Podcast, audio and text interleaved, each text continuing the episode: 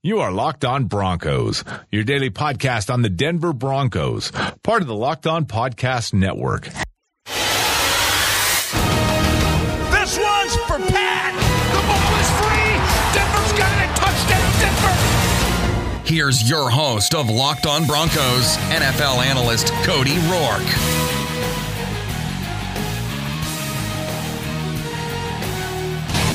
Happy Friday, Broncos country, from all of us over here at Locked On Broncos. Now, some exciting news. It's Christmas break for me. Obviously, being a teacher, I'm very excited about that. Christmas break time, I get some time off, get to talk football, get to enjoy time with family. But obviously, it's Friday. So I told you we have a Locked On Broncos, Locked On Redskins crossover show. Zach Hicks joins me to talk about this weekend's big matchup between the Denver Broncos and the Washington Redskins, obviously an audition for Kirk Cousins, getting ready to come down and play maybe his future teammate, Von Miller. Von Miller's going to try to get to Kirk Cousins. We'll see if he tries to sack him, but obviously we want to kind of avoid that a little bit. But obviously I really enjoyed talking with Zach about this matchup. A lot of, the Redskins have been dealt with a lot of injuries, a lot of adversity this year, and a lot of it doesn't really reflect on how good of a football team the Redskins are. So heading into this game, despite them being injured, it's going to be a battle for the Denver Broncos. They got to come out focused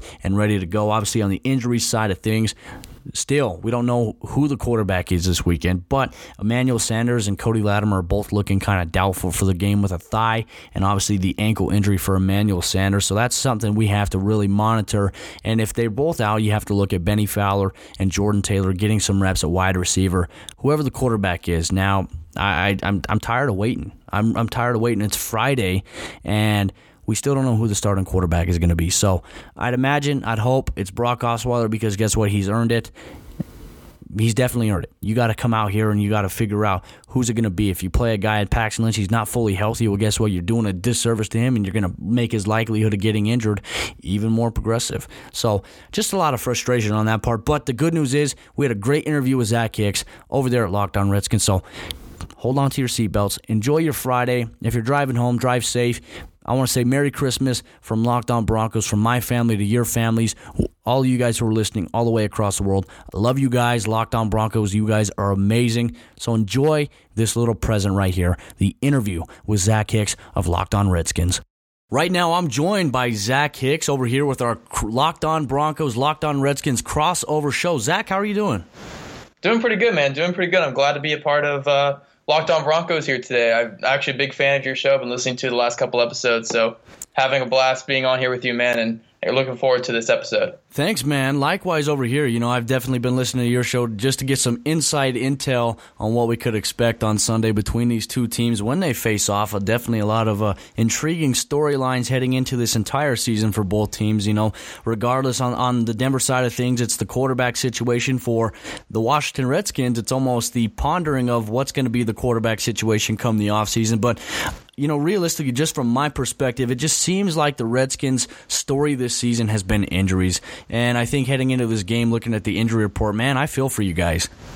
Yeah, I know. I saw you did an episode yesterday about the Redskins' injury report, and I don't even know if you named even half the guys, because there's 1,000 of them. I mean, it's every single player on the roster. Zach Brown's already been ruled out for this weekend, too. It's everybody at this point. I think a couple weeks ago, we're talking about 16, 17 guys on IR, and that's not counting a lot of the practice squad guys who have come out and just kind of got injured in practice. We had a running back today, I think his name's LaShawn Daniels, who broke his hand literally picking up a ball on kickoffs and broke his hand, out for the year, didn't even play a game this entire year. And it's just been that kind of year. We're down to our seventh string running back, who I think you're familiar with, Capri Bibbs, who used to play for the Broncos. So he's like our seventh string running back we're throwing out there. P. Ryan's probably not going to play either. So we got to sign another running back to play. It's just been that kind of year. It's derailed a pretty decent-looking season that started off pretty promising, and literally these injuries have just destroyed this roster and this team this entire year. I watched the Redskins from the early on in the season. They were playing really well from the very beginning, and then just injuries started battering. Like you said, you had Byron Marshall go down, you had Chris Thompson go down, you had Rob Kelly go down, and now you're on Capri Bibbs, who scored a touchdown on a screenplay. It seems to be his kind of formula in the National Football League. He scored on a screenplay against the Raiders on Sunday Night Football last season when C.J. Anderson kind of went down. So he just seems to make a living off the screenplay. So I think the Broncos obviously have an experience playing against Capri Bibbs in practice and things like that. They might know what to expect, but heck, you know what? I'm absolutely happy for Capri Bibbs. Unfortunately, with the amount of running backs Denver had on the roster, he just didn't have a place here. He never really got a true opportunity to be a premier back over here, and that's just the unfortunate part. But it's good to see him thrive. And also another guy that's a former Denver Bronco that I don't have too much love for. I don't know about you. He's played well under Kirk Cousins, but Vernon Davis, when he played in Denver, his time was very short-lived here, and a lot of fans weren't happy with him dropping passes on fourth down to lose the game against the Raiders last 2 years ago. You know, at home when Brock Osweiler got sacked 5 times by Khalil Mack, it was just a nightmare. But currently, man, you know, I think looking at this game, the question, as always, and I'm sure you have this question, but even Broncos fans have this question: who's the dang quarterback? That's what we're trying to figure out. Is it Paxton Lynch? Is it Brock Osweiler? And just from a perspective of covering the Redskins, who do you think they're game planning for more so this week? Well, it was actually kind of funny because I was talking to, I think it was somebody on Locked On Redskins the other day, and I was like, oh yeah, this week we have Simeon we're going against, and he was like, no, I'm pretty sure it's Osweiler. And I was like, well, is Paxton playing in this game? I have no clue who you guys are starting, and that's kind of been that carousel you guys have had all year, which has been a very interesting storyline to follow. I think they're probably game planning for Osweiler this week. Again, I'm not 100% familiar with the Broncos situation. I think Simeon's been a little banged up recent weeks, hasn't he? Yeah, he just got placed on injured reserve. He got hurt on Thursday night's win against the Colts, hurt his shoulder. Same shoulder he hurt last season. He had to have surgery on. It was ruled as a sprain, but obviously he'd be out for 2+ weeks. So obviously they just put him on injured reserve. So now you leave Brock Osweiler and Paxton Lynch. And Paxton Lynch isn't even 100%. He has a bum ankle, and that's just something they're trying to figure out. But for the business side of me, if I'm a coach, I'm looking at Brock Osweiler as a guy who needs to start because he came in and he led the Broncos to victory last week. The Broncos were flat, being down 10-7 at halftime. Brock Osweiler came in and moved the ball, scored a touchdown, and then threw for 2 more, and he was just consistent in getting the ball out and obviously not holding the ball too long. Who are some key guys this week? Obviously looking at the injury report, Zach Brown being a big guy. Ryan Anderson semi-questionable for the Redskins this week. Who are some premier guys that are going to try to get to Brock Osweiler this week on the defensive side of the ball for the Redskins? Yeah, I mean, there's not many left. There's really not many guys left. I mean, we still have Ryan Kerrigan going strong. I mean, he's been probably the best defender the Redskins have had the last 4 or 5 years, ever since he came in the league. Just a consistent 10, 12 sack guy. He's that kind of guy that we always write in our scouting reports about. There's like high floor type guys, but they never actually become that. They either come like Joey Bosa, where they're all pros, and become guys who are just complete busts. But Kerrigan has really been that high floor guy. He every single year what you're getting. You're getting an 8 to 12 sack guy, and if you don't have a great offensive lineman, if you don't have a guy who can prepare for that bull rush, Kerrigan's going to make you pay. He has games every year where he has 3, 4, 5 sack games, and it's outstanding to watch. He kills offensive linemen. So Kerrigan, you always have to watch out for. Junior Galette is the other kind of sneaky guy you have to watch out for, though. He's really played a lot the last couple games, and I think Pro Football Focus has had him rated as our top defender the last, 3 football games, because he's been playing his most snaps. He's looked quick off the edge, and something that we've really been looking forward to since he came back from that Achilles injury, those 2 Achilles injuries, and he's really looked quick, looked like a new level of explosiveness. So definitely watch out for Galette this week. I think he's going to cause a lot of pressure in the backfield. Talk about a guy who's had a lot of rough breaks. I remember watching a video when he tore his Achilles the first time. It was in training. It was just in some kind of off-season workout where he was working on his stance and his get-offs, and it's just stuff like that, man. Mm-hmm. It's good to see a guy battle back from something like that. But obviously, a guy in question, he's already been ruled out. Trent Williams at tackle, he's out for the game. So expect to see Von Miller kind of switch up sides a little bit, especially going up against his backup. It's just tough, man. I look across the Redskins' offensive line, obviously losing Spencer Long early in the year. I just look at T.J. Clemmings, another guy. They just been battered on the offensive line. It's almost like unfair at how battered the Redskins have been from the injury front.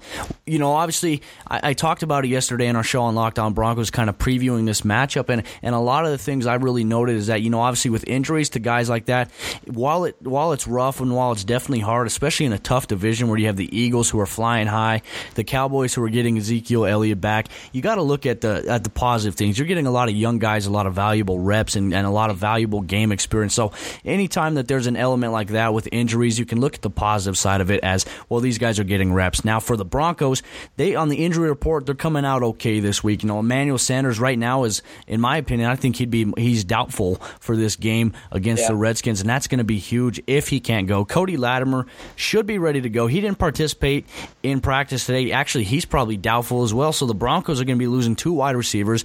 If that's the case, I'd expect to see a lot more Benny Fowler and obviously Sunshine Jordan Taylor, but obviously the question is who's going to be the quarterback for the Broncos. I would hazard a guess and say it's going to be Brock Osweiler.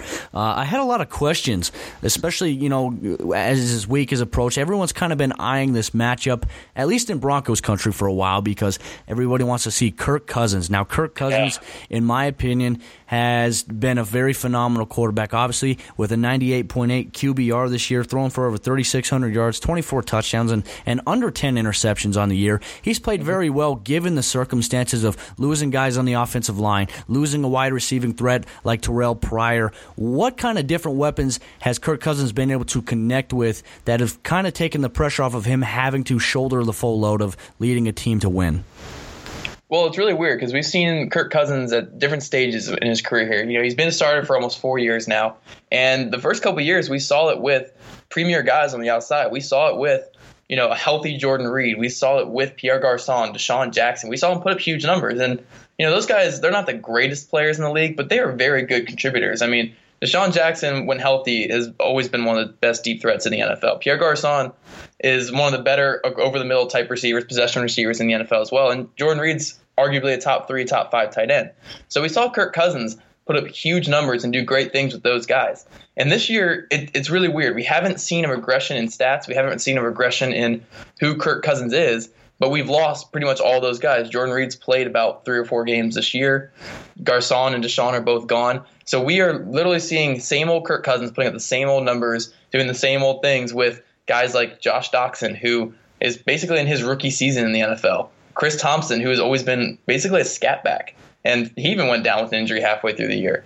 And Vernon Davis, Ageless Davis is what we call him. I mean, he is seriously, I mean, he's what feels like he's 45 years old. He's out there outrunning everybody on the field. So it's amazing what Kirk has been able to do with so little weapons and so little guys around him, and basically be the same player he's been with, you know, elite talent like Jordan Reed and a very good talent in DeSean Jackson and Pierre Garçon. So I think that's a good testament to what Kirk is. And I know you guys, you Broncos fans, are looking at him because Elway's the type of guy who would go after Kirk Cousins. And I personally think that'd be a great fit for him. I love Kirk Cousins. I think he's a great quarterback. And if he's not going to play here, I would love to see him in a Broncos uniform. Absolutely. You know, I think out of all the prospects out there, potentially outside of Eli Manning, I would love to see Kirk Cousins in a Broncos uniform because, I just think, and I think you can agree with this, we've looked at the Redskins, what they've been through injury-wise, losing guys, and we've seen how important it has been in the NFL this year for quality quarterback play. Now look at Tom Brady. Mm-hmm. Now when Gronkowski is out, when Edelman is out,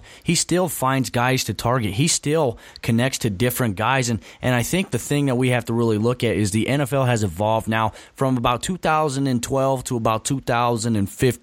We've seen the NFL evolve to where you need a very good defense in order to win a championship. Well, now the formula's changed where you need a very good defense and you need a pretty solid quarterback in order to get you there, and I think that is definitely why the NFL is kind of wide open this year. You know, we got the resurgence of the Eagles, the Rams, the Vikings, and the NFC is tough this year. I think right now the NFC is the toughest side of football compared to, I think they're going to be the favorite to win the Super Bowl. Anybody in the NFC, that's just the strength and the amount of talent that they have, and they're performing really well this, you know, on this side of the year. I think it's definitely a testament to show just how important quarterback play is, and that's where we can see. We've seen Carson Wentz, we've seen Jared Goff, we've seen, you know, Case Keenum, and even Kirk Cousins. Kirk Cousins has been balling out, but it's just hard, especially when you're battered on defense. So, you know, I think realistically looking at the Redskins defense, on paper, they look like a very solid unit, but you have to factor in the injuries. And also,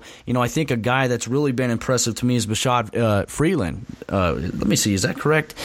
Breeland, yeah. Yes, Bashaud Breeland. Breeland, a young guy. I mean, I'm very impressed with him. His ability to press on the inside, and he's got great hips for a defensive back. Now, when I look at DBs, I'm a DB enthusiast. I played defensive back, played corner for 14 years before I retired after tearing my ACL. But obviously, studying guys like Aqib Talib, Chris Harris Jr., Bradley Roby, week in and week out, I have a lot of respect for the DB position. So Breeland is definitely a guy, in my opinion, who's an up-and-comer here in the National Football League. Now, the big question I had for you, and this is a guy who's been very controversial ever since a couple years ago. He started talking a lot more, and that's Josh Norman. What's going on with Josh Norman? From what I read, he threatened to quit the team a couple weeks ago when they lost to the Chargers. What's up with that?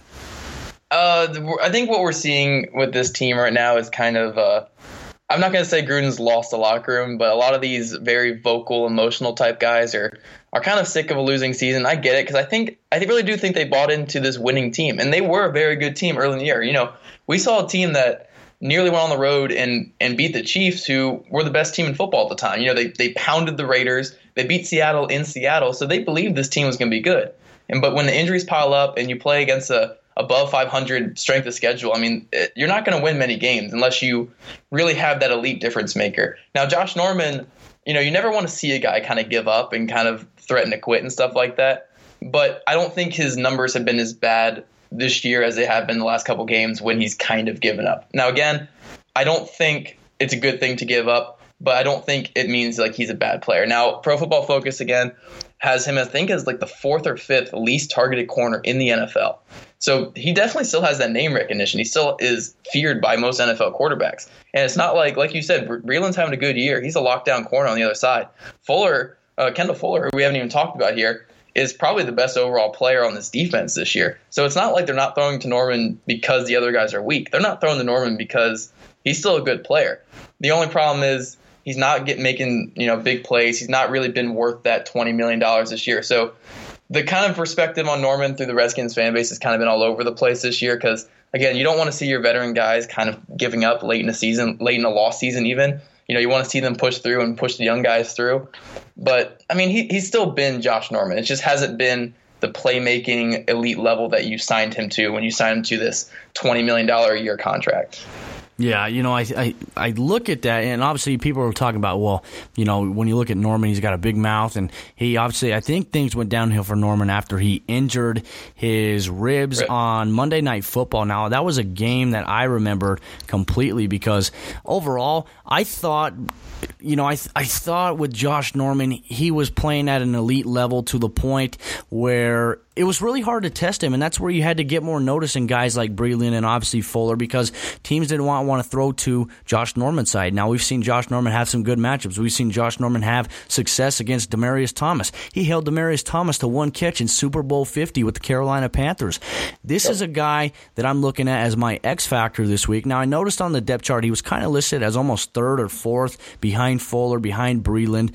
You know what? Has he been playing a lot more often, or has his reps been limited as the weeks have gone by? No, he's still been playing. He's still been starting out there. I know they're trying to kind of work the younger guys in, like Dunbar, who has been an excellent young player for us this year. They are working him a little bit more in kind of replace of Breeland and Norman. And also they want to get the young kid that we drafted out of UCLA, Fabian Moreau. They want to get him in there a little bit too. So they're kind of rotating a little bit because, again, it's kind of a lost season at this point. But yeah, Norman still starts on the outside. I don't really know why the depth chart's like that because, I mean, when they need to get a stop, they need to do – to stop the offense from getting first down. It's always going to be Breeland on one side, Norman on the other, Fuller in the slot. Those are the three guys that you trust, even though I think Norman has an opt-out clause in his contract after the year. Breeland is likely gone after the year. Those are your guys you trust right there. You're going to put him out there. So I wouldn't really look too much into the depth chart thing. Norman has been playing just as much as he has early in the year. Well, looking at the safety spot, obviously, for the Redskins, you know, a guy by the name of DJ Swearinger, who's kind of been around a few places in the NFL, and obviously just placed Monte Nicholson on injured reserve. Nicholson, a rookie, he's been playing pretty well, and they had a lot of hope in him.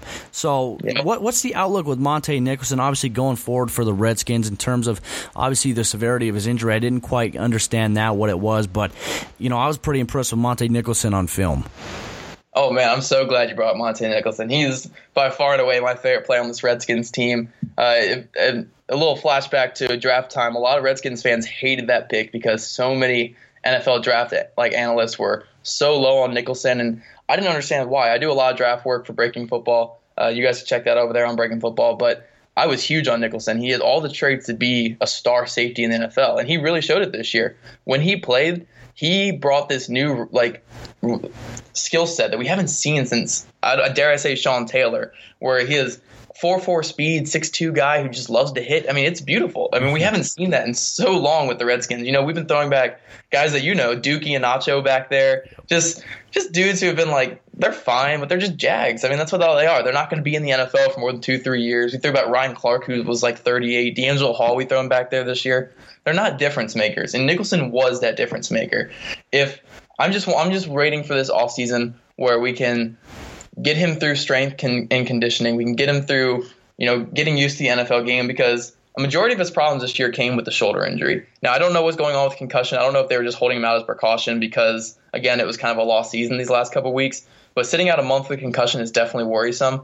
But, again, most of his injuries this year came from that shoulder injury. So if they can get him through strength and conditioning more in the offseason and get him maybe even more reconstructive surgery on that shoulder, I'm so excited for this guy's outlook, because I do think he has the potential to be a Pro Bowl or an All-Pro caliber player in the NFL. I think he's going to take over next season. I think he's going to be a very prolific player in that secondary for the Redskins. If healthy, he's got a lot of promise, a lot of upside. You know, that's one thing. I should probably start this defensive back scouting thing. I should be, you know, I'm going to look at more so doing it in this offseason, looking at DBs and analyzing that and breaking that down more so, because I think that's one of the most important positions right now in the National Football League. Now, when you look at elite defenses, you look at guys who can get to the quarterback. You know, Kerrigan has had a history of getting to quarterbacks, and he's going to be going up against Donald Stevenson, who's been absolutely terrible this year. The Broncos haven't had a right tackle at all this year, and then obviously the left tackle, Garrett Bowles, is a rookie. He's given up a lot of holding penalties as well as a lot of sacks, but he's got a lot of tenacious and a lot of fight in him. So I'm looking forward to seeing how this matchup's going to go, more so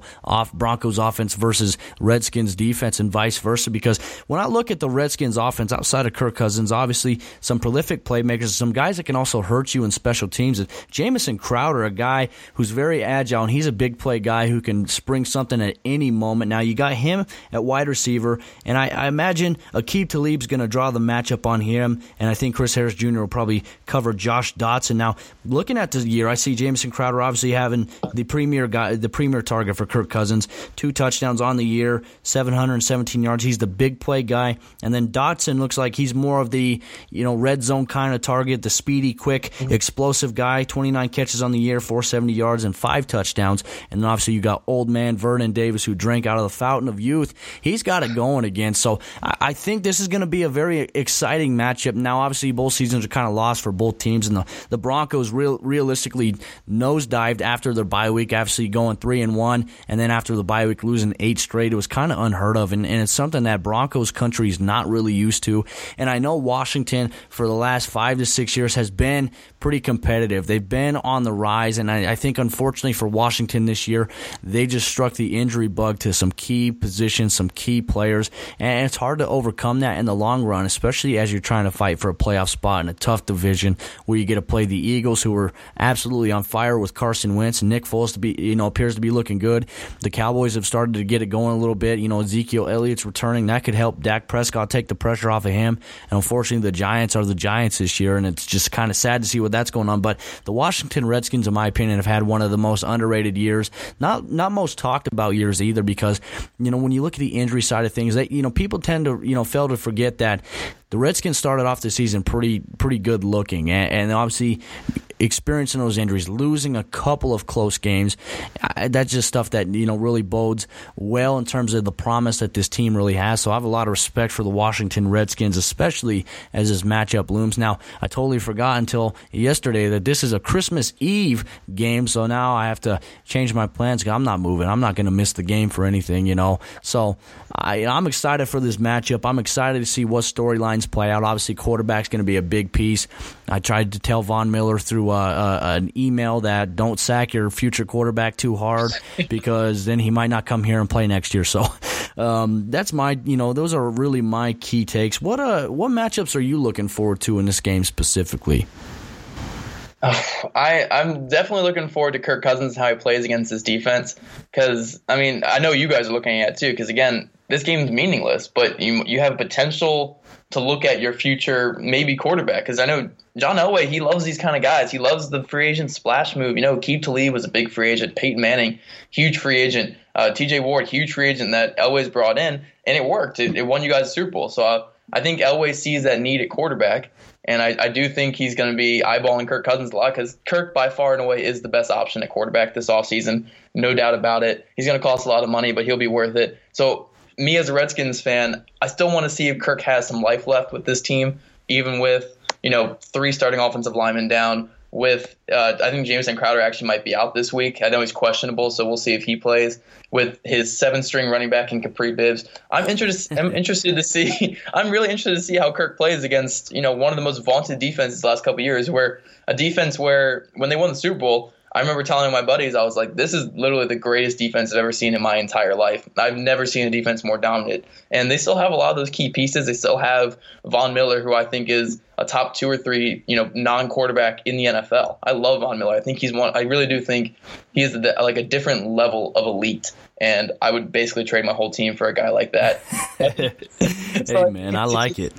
Yeah, I mean, the defense is just so loaded up over there. I really do want to see if Kirk Cousins still has some life left, if he still wants to play for this team, if he can go out and dominate. Because, again, this is a showing for him.